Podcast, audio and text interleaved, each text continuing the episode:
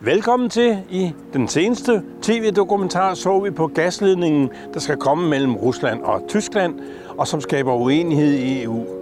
Gasledningen skaber også uenighed og splid blandt danske politikere. Altså, det er jo ikke bare en uskyldig gasledning, det er en del af den russiske sikkerhedspolitik. Men hvis de holder sig i rent international farvand, så har vi jo svært ved at sige, at øh, de ikke øh, må. Vi havde hellere set, at man havde gjort det på en, en anden måde og gå i gang med øh, en grønnere dagsorden også i Tyskland. Det der er et problem, fordi vi øh, dermed forsyner store dele af Europa med deres gas, og det kunne vi nok undvære at lave noget selv. EU er splittet i spørgsmål om russisk gas. Mange østeuropæiske lande frygter, at der kan opstå politisk pres fra Rusland i forbindelse med køb af mere gas fra Rusland. Og i Ukraine har man oplevet en femdobling af priserne på russisk gas ved den seneste krise med nabolandet. Man skal jo altid sikre sig, at man ikke er afhængig af en, en leverandør og en, en kilde kan man, til, til energi. Det er klart, det har Danmark jo også lært. Og, men men når, når, når det er sagt, så vil jeg jo sige, at med, med det gasnet, vi har i dag, så, så er der chancen for, at, at der, der bliver en, en afhængighed, som er problematisk. Og den, den tror jeg ikke meget på. Ja, det forstår jeg. Det er en helt fuldstændig reel bekymring. Øh, og øh, altså, den har vi i mindre grad i Danmark, kvæg, hvor vi øh, ligger. Hvis vi var øh, et NATO-land, der grænsede op til Rusland, eller øh, til lande tæt på Rusland, så ville det være en meget udtalt øh, og reel bekymring. Så, så den, det bliver vi nødt til at respektere, at de har det sådan, og også hjælpe dem med at håndtere. Hvad kan vi så gøre ved det? Jamen, det er noget, de skal overveje kraft, inden de siger ja til at modtage gas fra Rusland, og modtage, eller give dem lov til at, at lave en gasledning igennem deres område. Fordi hvis de gør sig afhængige af russisk gas, og der bliver nogle konflikter, så lukker de for gassen her og nu, som vi har set tidligere også i Ukraine. At det kan jo sætte land helt i stå, hvis nu deres forsyninger de bliver lukket af. Og det er vi selvfølgelig ikke interesseret i i Danmark, men det, det må de lande jo gøre op med sig selv. Det er jo en af årsagen til, at vi i Danmark prøver at gøre os øh, uafhængige af de forskellige øh, fossile øh, brændstoffer. At vi går over til solenergi og vindenergi, for at vi gør, gør os uafhængige af den slags. Men øh, det kan, det kan sætte et land helt i stå, hvis man bliver for afhængig af en gasleverandør. Jamen, der er altid en risiko, når man ikke er venner med dem, man har en eller anden form for samarbejde omkring, hvad enten man kan lide samarbejdet eller ej. Mm. Så det der er klart et problem, men vi bliver også nødt til at finde ud af at få et bedre forhold til hinanden. Og det kunne man jo appellere til, jeg nær sagt, at russerne så for sig, at det var bedre stillet, hvis de havde et bedre samarbejde med Europa. Det er jo åbenbart, og det er jo derfor, at vi øh, siden 70'erne øh, med energikrisen øh, forsøgt at lave det hele om og investere i vindmøller osv., således at vi bliver fri og uafhængige af, af, af oliesjakkerne, ikke? og øh, diktatorer for den sags skyld, og Rusland med, med gas og så videre, og investere i uh, alternativ energi. Altså det er de ting, uh, som vi bliver herret i eget hus, og vi gør det noget godt for det grønne. Mm. Og derfor øh, synes vi også, at øh, det var det, andre, øh, andre skulle gøre. Og der er, øh, tror vi, øh, kan flere penge i en grøn dagsorden end i en sort dagsorden. Also ich bin leider fest davon überzeugt, dass Russland mit dem Bau der Leitung vor allem die bisherigen existenten Gas... Jeg er desværre overbevist om, at Rusland gerne vil bruge den nye rørledning til at lægge pres på Ukraine sandsynligvis endda at omgå Ukraine, og dermed kan denne gasledning blive et udenrigspolitisk værktøj til at genvinde kontrol over Ukraine. Äh, die Ukraine umgehen zu können. Das heißt, Russland nutzt diese Gasleitung vor allem als außenpolitisches Mittel äh, zur Wiedergewinnung der Kontrolle über die Ukraine. Wir müssen die Sorgen unserer östlichen Partner sehr ernst nehmen. Ähm, ich muss aber sagen, dass ähm, die aktuelle ähm, Gasrichtlinie der Europäischen Union Øh, vi er nødt til at tage bekymringerne fra vores andre partnere alvorligt, men vi må sige, at det nuværende gasdirektiv er blevet godkendt af 27 ud af 28 medlemslande. Så langt de fleste østeuropæiske lande stemte for. Jeg tror, det er en god mulighed for de østeuropæiske lande at få russisk gas leveret gennem Tyskland, Bare de husker at diversificere deres forsyning. Dann über Deutschland äh, an russisches Gas zu kommen. Ähm, insofern diversifiziert das auch äh, ihre energiforsorgung. Hvad siger du så til, at uh, Tysklands regering jo altså og Rusland uh, derimod taler om et rent kommersielt projekt? Jo, men, men det er jo et rigtig kommersielt projekt, øh, ligesom at øh, det også er et kommersielt projekt, hvem der skal eje øh, elnettet eller mobilmasterne i Danmark. Og der har vi bare i de seneste år sagt, ah, er det ikke meget klogt, det er nogle danske selskaber, der ejer de her. Øh, er det klogt, at det er USA, der ejer det hele, eller Kina, eller, eller Rusland? Så, så jeg tror, øh, altså dengang, at det blev besluttet, at man skulle lave den her Nord Stream-linje, Øh, der havde man også et andet syn på Rusland, man har i dag. Nu er man så gået i gang med projektet og kommet langt, og så er det også svært fuldstændig at gå væk fra det, og derfor skal der findes der en, en god mindelig løsning. Mm. Ja, det er jo klart, det er en forretningsmæssig forbindelse. Det er jo logisk, ellers så kunne den jo heller ikke, kunne den jo heller ikke fungere. Men derfor er der, er der jo alligevel en politisk understrøm, om man så må sige, bagved, fordi den netop bryder nogle grænser mm. og kommer ind på vores øh, Europas grund, om man så må sige. Det er jo en handelsvare øh, frem og tilbage, men det er jo samtidig mærkeligt, at øh, der er sanktioner, fordi at russerne har taget Krim og et øh, øh, og stykke af Øst-Ukraine, øh, og derfor er vi jo konflikt med dem øh, i NATO, og dermed er tyskerne jo også. Og så man samtidig handler med dem, og der er jo lang række restriktioner over for russerne. Og hvis det er, vi, øh, jeg, jeg så jo hellere, at vi øh, russerne kommer også i møde og kom til os og var et europæisk land, øh, på den måde, at vi så kunne få skabt noget fred og få fredsdividenden.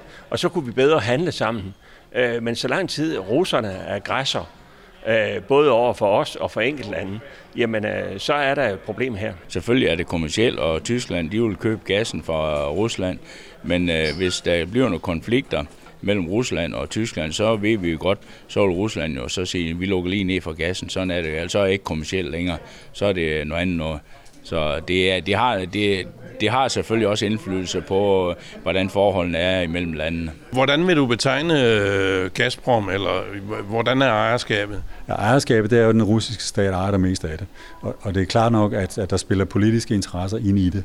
Men når det er sagt, så, sige, så er der også en økonomisk interesse i at blive ved med at sælge gas til, til Europa. Både til, til Vesteuropa, især Tyskland, men også til de centraleuropæiske og sydeuropæiske lande. Så du mener, den gensidige øh, afhængighed er indiskutabel? Ja, det synes jeg, den er. Og, og der er ikke noget sådan historisk, der viser, at, at, øhm, at, at der ikke er den gensidige afhængighed. Og man, man kan sige, at, at der, hvor der har været på spil, det har været i forhold til Ukraine, og det er også noget af det, man diskuterer i dag, om Ukraine er, er altså bliver udsat for, for et, eller kan blive udsat for et, et ekstra pres fra, fra Ruslands side. Men, men altså, de er jo ved at forhandle en aftale nu om transitgassen, øh, som den skal være på plads her i, til december. Og de er kommet rimelig langt i det. det parterne har flyttet sig så meget, så, så de er i, i nærheden af en, en aftale en lille tillægsspørgsmål kunne jo være, er øh, Nord Stream 2, altså Østersølinjen mellem Rusland og Tyskland, er en øh, linje gennem øh, Ukraine øh, til Vesteuropa, er det et alternativ til den? Ja, det, ja, altså det er jo klart nok, at med Nord Stream 2, så bliver der flyttet noget gas fra, fra transitledningen gennem Ukraine til, til, øh, til Nord Stream 2. Men altså Nord Stream 2, den, altså, så stor er den jo heller ikke. Altså den, den, altså, så vidt jeg husker, så er det 55 milliarder kubikmeter, den, den øh, kan trække om året. Og så så meget, øh, eller der skal langt mere til for, for at dække det europæiske behov. Det er mindst det dobbelte. I 2017 kom 32 procent af den europæiske gasforsyning fra Rusland. Gasforsyningen fra Nord Stream 2 er på 55 milliarder kubikmeter gas per år. Det svarer til energiforbruget til 26 millioner husstande. EU's gasimport skønnes at stige til 120 milliarder kubikmeter gas per år frem til 2035 på grund af faldende egenproduktion. Heraf vil Nord Stream altså kunne levere næsten halvdelen. Hvis den gas, som Nord Stream 2 kan levere, i stedet skulle transporteres med skib, så vil det kræve 600-700 tankskibe per år.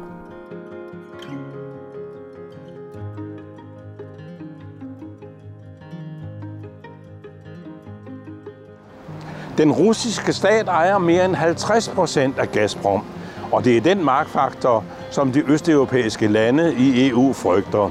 Selvom gasledningen slutter i Tyskland, ja, så importerer også Danmark masser af gas fra Rusland.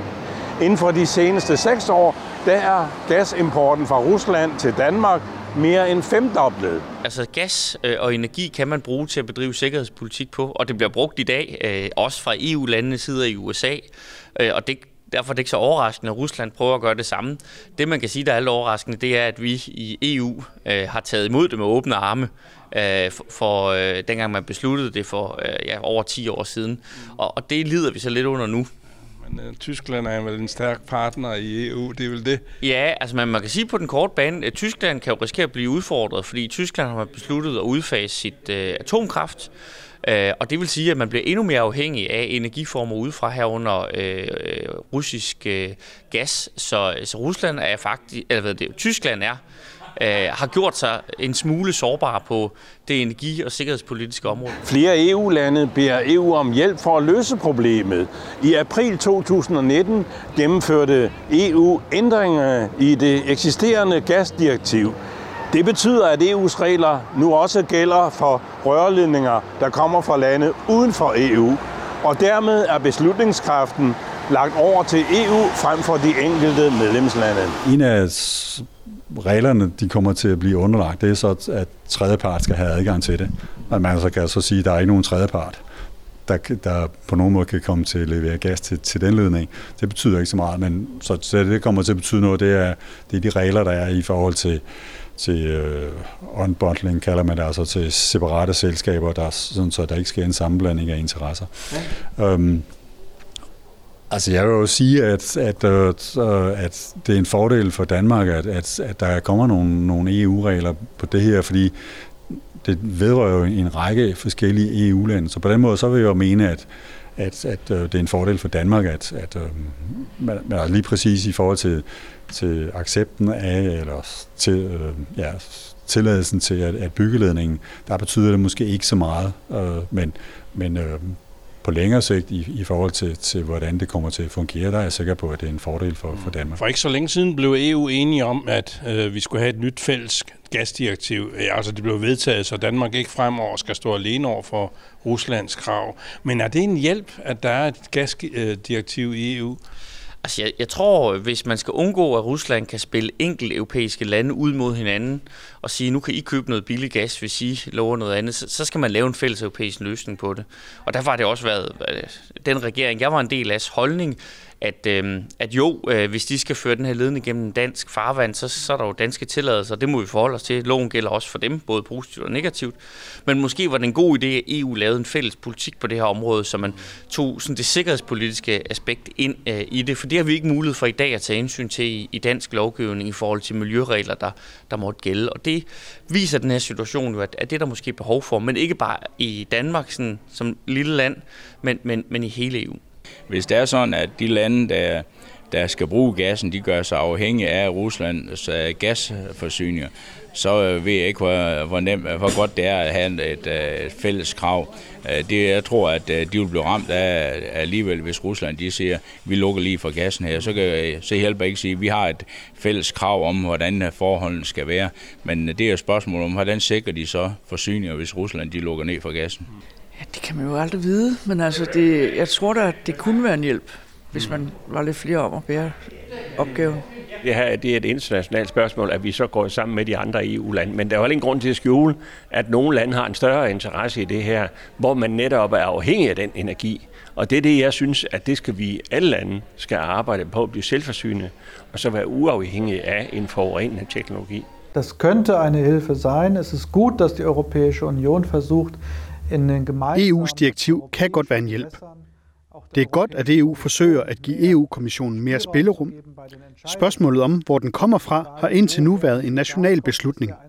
Desværre gør gasdirektivet ikke, at Europakommissionen kan sige nej til et projekt. Det eneste virkning er, at der blev fundet en ny driftsmodel, men ellers ændrer den nye lovgivning intet. Nicht so verändert wird, dass die Europäische Kommission Nein zu einem Projekt sagen könnte. Die, äh, dieser Kompromiss, diese europäische Gasrichtlinie ist ja wie gesagt von 27 von 28 Mitgliedstaaten angenommen worden. 27 ud af 28 lande stemte for kompromiset, så der var stor enighed. Den slår fast, at Tyskland alene er ansvarlig for den administrative håndtering af godkendelsesprocessen. Det styrker den tyske rolle og gør Tyskland repræsentativ for alle europæiske medlemslande. Kritikere af det nye gasdirektiv frygter derimod, at vi mister suverænitet i forhold til EU og bare skubber de svære beslutninger væk fra Folketinget. Jamen det, det er jo også en reel bekymring. Øh, og sådan er det at være med i et fællesskab. At hvis, man, hvis man er med i et fællesskab, så er der nogle kæmpe fordele ved det. Øh, arbejdspladser, øh, vækst, masse byråkrati, der er forsvundet. Men, men at være med i et fællesskab, så afgiver man jo også indflydelse. Så det koster noget at være med i fællesskabet. Øhm, men altså EU er jo et godt fællesskab, der gør meget for Danmark. Så, så det, jeg kigger selvfølgelig også på, når der er nye ting, som EU skal beskæftige sig med, er det fornuftigt. Men, men, men i øjeblikket, der må vi bare konstatere, at, at løsningen på nogle af de problemer, vi har, dem kan vi ikke løse i Danmark, men dem kan man løse, øh, hvis EU-landene står sammen i, i EU. Men vi skal selvfølgelig holde øje med, hvad der er, der bliver besluttet. Jamen det, det gør vi også, og det er også, det er også derfor, at øh, i hvert fald mit parti, vi holder på, at der, er, der skal være noget selvbestemmelse, hvor Danmark de selv øh, bestemmer over øh, infrastruktur, over levering af forsyninger. Det er, det vil så at sige el- og olieforsyninger, at det skal vi selv have råd over. Det skal vi ikke være, lade EU styre, for det er lidt at gøre med, hvor kommer fra. Hvad kan vi så gøre, hvis der bliver nogle problemer? Hvis vi overlader det hele til EU, så står vi med med halen i musefælden og ikke kan gøre noget rigtigt. Altså nu er jeg stærkt tilhænger af EU, og jeg er stærkt tilhænger af, at Europa arbejder sammen, at landene i Europa arbejder sammen. Så det for mig er det vejen frem, at vi har et bredere samarbejde omkring de der spørgsmål, der er væsentlige for os alle sammen. Det handler om at få, et, få sådan en, en, en samlet energipolitik også, og, og jeg vil sige, at jo, jo mere lande kan, kan støtte hinanden i, i den sag, det vil jeg, altså det vil jeg mene, at det er en, en klar fordel. Vi skal ikke være EU-forskrækket. Nej, ikke på det område. Det kan, det kan man overlade til andre. Flere danske politikere havde håbet, at EU's nye gasdirektiv ville have stoppet hele Nord Stream 2-projektet, men det ser ud til at være godkendt med visse forbehold. Blandt andet, at rørledning og gas ikke må være ejet af samme firma, og at rørledningen i øvrigt gerne må bruges af andre firmaer.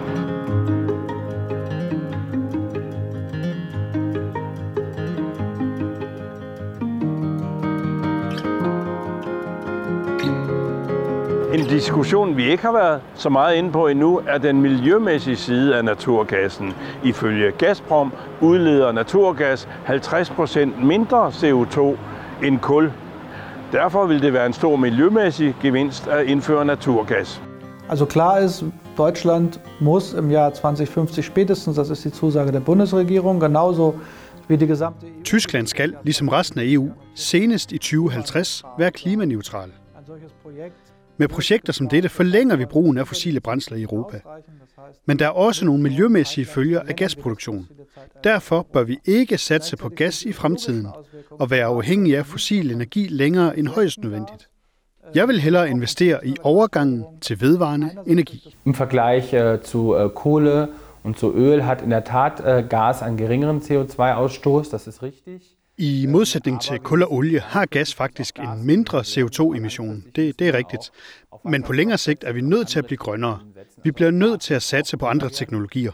Gas skal også blive grønnere, men, men frem til overgangen til 100% vedvarende energi vil gas spille en vigtig rolle i Europa, og derfor har vi brug for russisk gas. brauchen wir ähm, auch Gas aus Russland. De grønnes modstand mod øh, en øh, renere energikilde, som Nord Stream 2 repræsenterer, det, det kan jo virke absurd, ikke? Men er der andre end politiske forklaringer på det? Nej, men altså, jeg tror, at, at, at de, hvis de grønne var i regeringen, øh, øh, så, så ville de nok have et, et, et noget andet øh, synspunkt. Og, og det, at de grønne øh, kommer ind i nogle delstatsregeringer i Østtyskland, vil måske også gøre, at de øh, skal sluge øh, en del, en del øh, øh, øh, øh positioner, som de hidtil har haft. Så jeg tror, at, at de, de, de, de grønne, hvis de, hvis de vil komme ind i en, i en ansvarlig regeringsposition i Tyskland, Øh, så bliver de også nødt til at, at, at forholde sig til realitas og, og kan ikke kun komme med, med nogle synspunkter, som, som en gang imellem er lidt, lidt uden for realiteterne. Men deres popularitet stiger, man skal vel tage ja. dem alvorligt. Det er som om, at øh, de måske kunne blive øh, øh, en magtfaktor om, om ganske få år i tysk politik. Jamen, de grønne er allerede en magtfaktor i Tyskland, ikke? Altså, specielt i det gamle Vesttyskland, hvor de jo har over, over 20 procent af, ja, af gamle Østtyskland. Nej, jeg tænker på det gamle Vesttyskland, okay. hvor de jo har over 20 procent af stemmerne. I Østtyskland har de øh, omkring 10 procent, og har været langt, øh, langt øh, længere øh, nede i, i tilslutningen. Og så der vokser de i Østtyskland. Men i Vesttyskland er de en faktor, ikke mindst jo fordi en industridelstat som Baden-Württemberg, som jo lever meget af maskineksport og, og, og øh, bilindustrien, øh, der sidder der en grøn ministerpræsident. Ikke? Og, og der er jo der er nogen, der mener, at, at de grønne måske med Robert Habeck fra Flensborg øh, øh kan få øh, øh den nye forbundskansler. Øh, det, det tvivler jeg på, men, men det er klart, at, at hvis Tyskland, hvis det skal lykkes i Tyskland at lave en omstilling, som på den ene side sikrer e-, energipolitikken, øh, men også beskytter klimaet, så kan det ikke lade sig gøre, uden at de grønne kommer ind til forhandlingsbordet og sidder ved regeringen, for at sige det rent ud.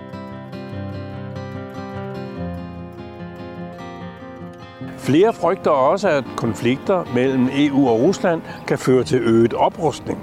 Jeg tror, det vil på den korte bane føre til oprustning i NATO-regi, og det er jo det, man ser, øh, også med øh, USA, der sender et klart signal til de europæiske lande, at man skal leve op til det, man egentlig har lovet, nemlig at bruge flere penge på forsvaret. Øhm, og det kommer selvfølgelig af et ændret trusselsbillede fra, fra Øst, og dermed tænker man på Rusland.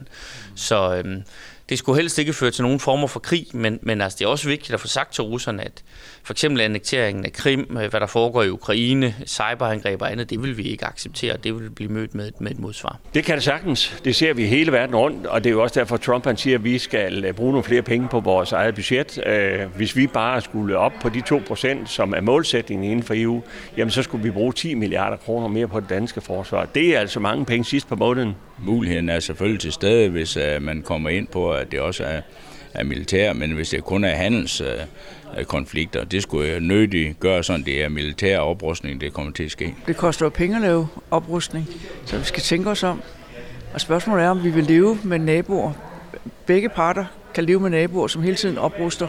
Det er jo ikke noget, der fremmer et godt samarbejde. Es gibt in der Tat verschiedene auch äh, Kontroversen mit Russland, ähm, insbesondere auch Der er forskellige kontroverser med Rusland især spørgsmålet om Ukraines status. Men jeg vil gerne minde om, at selv under den kolde krig har vi altid haft gasforsyning fra Rusland. En sådan gasrørsledning kan også være en måde at holde kontakten med Rusland. Og med hensyn til afhængigheden, så er Rusland afhængig af os. En stor del af deres øh, statsbudget kommer fra indtægter, de har fra salg af gas til os. Så der er også en mulighed for os for medindflydelse. Gasverkauf ähm, aus dem Ölverkauf haben ab. Insofern ist das auch eine Chance, mit den Russen über die Gaspipeline im Gespräch zu bleiben und Einfluss zu nehmen. Russland hat heute im konventionellen Bereich an der Ostflanke der NATO eine starke... Rusland har i dag i konventionel forstand en meget stærk og frem for alt meget hurtig og mobil militær tilstedeværelse. Det har de gentagende gange vist, så jeg tror, det er vigtigt, at NATO's overlegenhed tilpasser sig dette. Dermed mener jeg ikke, at vi skal starte en oprustningsspiral, men NATO skal opruste på deres svage sider. På det nukleare felt vil der helt sikkert være risiko for oprustning, efter at USA har trukket sig ud af atomaftalen. Det ser vi på med stor bekymring.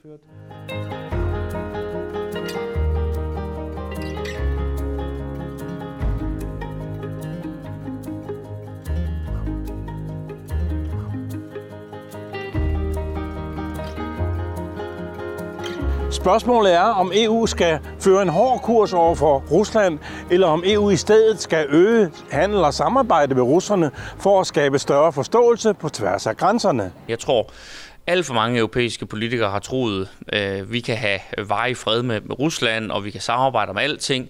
Og der må man sige, der har øh, øh, hvad det, det, der foregår i Ukraine og på Krimhalvøen, Øh, viser, at, øh, at sådan ser russerne ikke på det. Øh, og derfor er vi, vi slet ikke på vej tilbage til den kolde krig, men, men vi skal være opmærksom på, at vi har fælles interesser med Rusland på nogle punkter, og så er der nogle områder, hvor vi overhovedet ikke deler fælles interesser.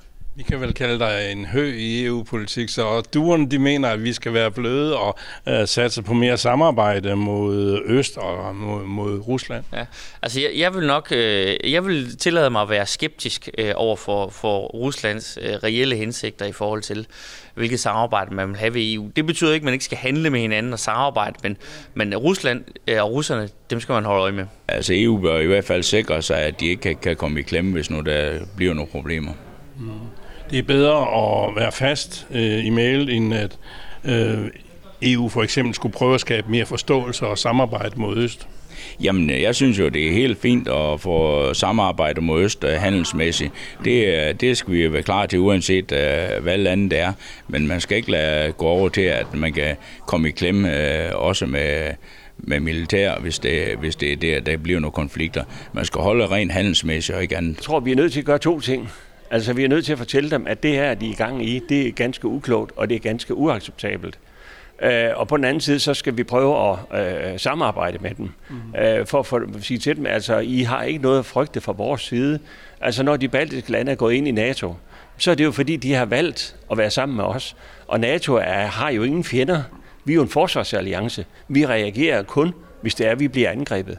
Og det er vigtigt, at russerne de forstår det. Altså det, at, at, at muren er væltet, jerntæppet rykker øst på, og der er nogle lande, de gamle kommunistiske lande, der kommer til NATO, det er ikke en trussel over for, for, for russerne. Tværtimod.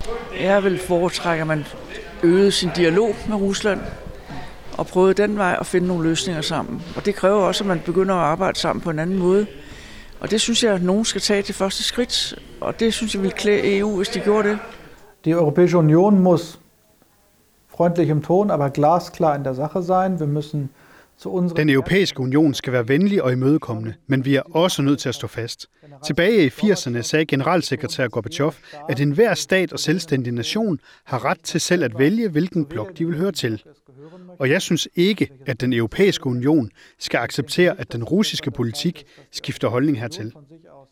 Samtidig har vi brug for dialog. Vi bliver nødt til fortsat at tale sammen. Mit indtryk er dog, jeg snakker med mange russiske kolleger, at man ikke kan sige, at der mangler dialog mellem den europæiske union og Putin. Jeg tror faktisk, at Merkel snakker mere i telefon med herr Putin end med så mange andre mennesker. Merkel telefoniert mere med Herrn Putin als med vielen anderen Menschen in der Welt bin jetzt kein äh, Außenpolitiker, ich Nu er jeg ikke udenrigspolitiker. Jeg arbejder med økonomisk politik, men selvfølgelig kan man ikke adskille tingene så skarpt. Jeg tror på dobbeltstrategien, hvor vi på den ene side kører en hård kurs i for eksempel sagen om Ukraine, mens vi på den anden side gerne vil samarbejde om økonomiske projekter. For eksempel nye rørledninger. Det er muligt, fordi vi her i Tyskland bruger en nyttig dobbeltstrategi.